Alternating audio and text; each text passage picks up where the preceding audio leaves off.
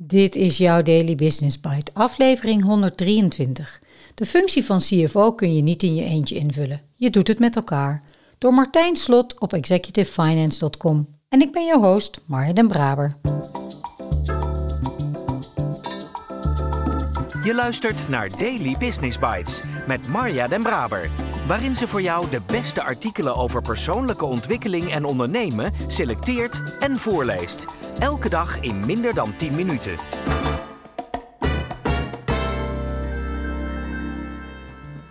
Dit is de podcast waarin ik jouw oren streel met de zachte klanken van de beste artikelen over ondernemen en persoonlijke ontwikkeling die ik maar kan vinden. Met toestemming van de auteur uiteraard. Laten we starten met het optimaliseren van jouw business. De continue honger om haarzelf te ontwikkelen heeft Suzanne van Santen, 36, gebracht waar ze nu is. CFO van Spark Optimus. Het is nooit haar ambitie geweest om CFO te worden, maar ze zit toch helemaal op haar plaats.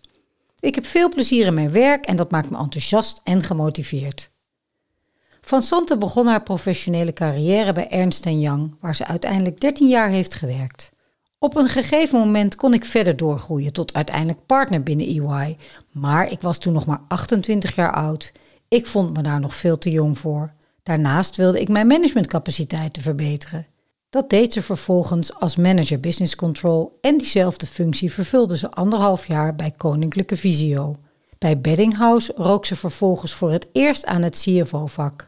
Ik heb daar bijna 2,5 jaar gewerkt en ontzettend veel geleerd over de interne finance-functie. Ik miste op een gegeven moment de verdieping en toen kwam mijn zus de vacature tegen van CFO bij Spark Optimus.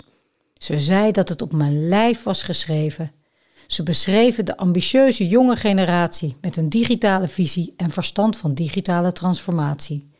Ik was niet zozeer op zoek naar een nieuwe baan, maar toen ik de vacaturetekst las, kreeg ik daar veel energie van. Na het eerste gesprek was ik dol enthousiast.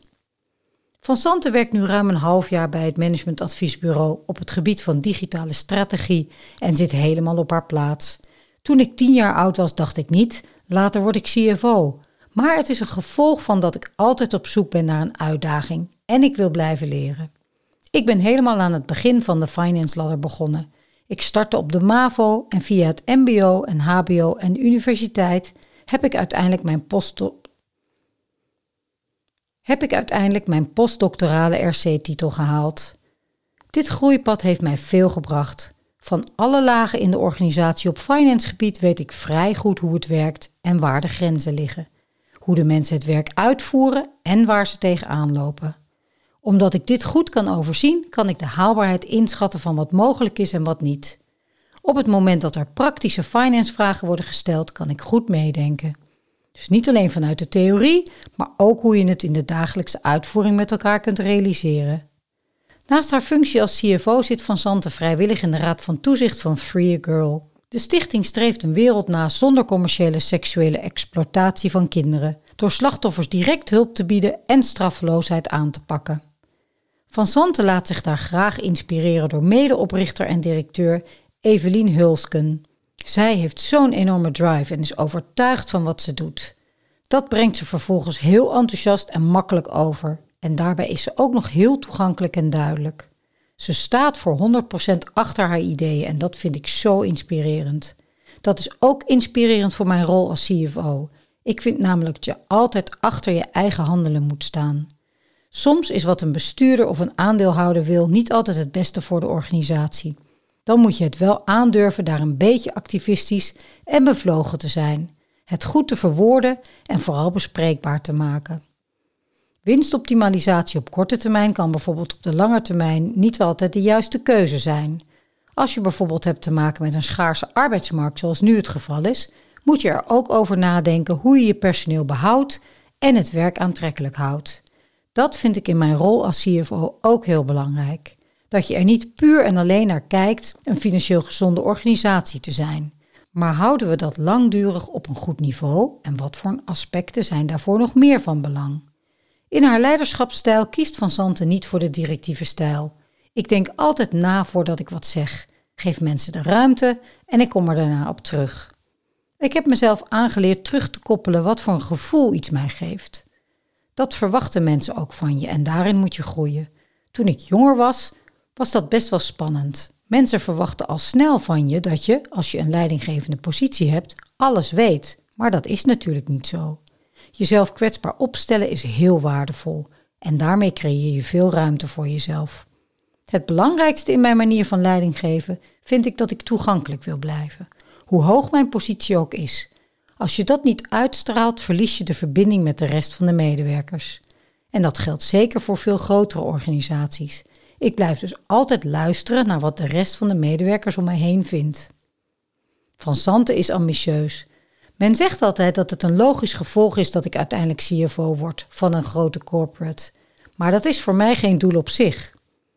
Het gaat mij er veel meer om dat ik energie krijg van de uitdaging die er ligt. Ik merk dat veel mensen van mijn generatie en ook de nieuwe generatie er zo in staan. En dat zit hem niet alleen in de werksfeer, maar ook in de verhouding tussen werk en privé. Ik kies hierin voor de juiste balans. Deze functie stond open voor 40 uur per week, maar ik vul haar voor 32 uur per week. Dat betekent dat ik smiddags mijn zoontje uit school kan halen en dat vind ik heel belangrijk. Het is niet zo dat na 32 uur mijn laptop en telefoon uitgaan. Zo werkt dat niet in mijn functie. Maar er is in de organisatie wel respect voor dat ik op woensdagmiddag bij zwemles ben. Als ze me dan onverhoopt bellen, zijn er wel eens op de achtergrond gillende kinderen te horen. De 36-jarige CFO kijkt wel eens jaloers naar de oudere generatie CFO's. Zij kijken naar mijn gevoel soms met iets meer rust naar een functie, want ze hebben al veel gezien en meegemaakt. Daarmee hebben ze ook een vollere rugzak met ervaring. Dat zou wel eens lekker zijn als je die rugzak om zou kunnen doen als je voor lastige beslissingen staat. Aan de andere kant zie ik dat CFO's die veel ervaring hebben, hun toegankelijkheid wel eens verliezen. Dat is een valkuil. Dat je op een gegeven moment denkt alles wel te weten. Terwijl nieuwe ideeën en verfrissende veranderingen kunnen zorgen voor veel positiviteit en voordelen kunnen hebben voor een organisatie. De functie van CFO kun je niet in je eentje invullen. Je doet het met elkaar. Het is dan heel belangrijk je oprechte waardering uit te spreken naar de rest van de medewerkers en toegankelijk voor hen te blijven. Het is niet altijd leuk wat je hoort, want het gaat niet altijd goed, maar het is in die situaties noodzakelijk te blijven luisteren zonder te oordelen. Plezier houden in het werk is cruciaal voor Van Santen. Dat plezier hangt voor een groot deel af van het team waarmee ik werk en de vrijheid die ik krijg in mijn rol. Als het heel erg wordt afgebakend, ben ik snel uitgekeken. Ik moet de ruimte krijgen mijn eigen invulling eraan te geven. En die ruimte krijg ik bij Spark Optimus. Daily Business Bites met Marja Den Braber. Je luisterde naar de functie van CFO kun je niet in je eentje invullen. Je doet het met elkaar door Martijn Slot. Het blijft altijd interessant om te horen over het pad dat iemand bewandelt. Een mooi carrièrepad in dit geval. En in dit geval bij een bedrijf dat mede door een oud studiegenoot Alexandra uit Groningen is opgericht. Dat geeft toch altijd een leuk extra tintje aan zo'n artikel. En disruption in action, waar Spark Optimus voor staat, al helemaal. De opleidingsroute van Suzanne doet me direct aan mijn broertje denken. Inmiddels een man van dik boven de 50, maar voor mij altijd mijn broertje. Uiteindelijk hebben wij beide bedrijfskunde gestudeerd, maar hij, net als Suzanne, via de MAVO, MBO, HBO en toen naar de universiteit. Uiteindelijk heeft hij niet alleen een langere en uitgebreidere opleiding gevolgd, maar misschien ook wel een stuk beter, zowel praktisch in het MBO en op het HBO en mooi theoretisch afgetopt met de universiteit. Mooie leerpunten die ik zelf uit dit artikel haal is jouw eigen niet-standaard pad durven volgen. Dat blijft toch altijd een heel interessant punt voor mij. En jouw eigen waarde niet alleen goed kennen, maar ook een plek geven in je werk. Zoals dit geval bij Suzanne, plezier en vrijheid en de zwemles op de woensdagmiddag. Ik spreek je graag morgen weer.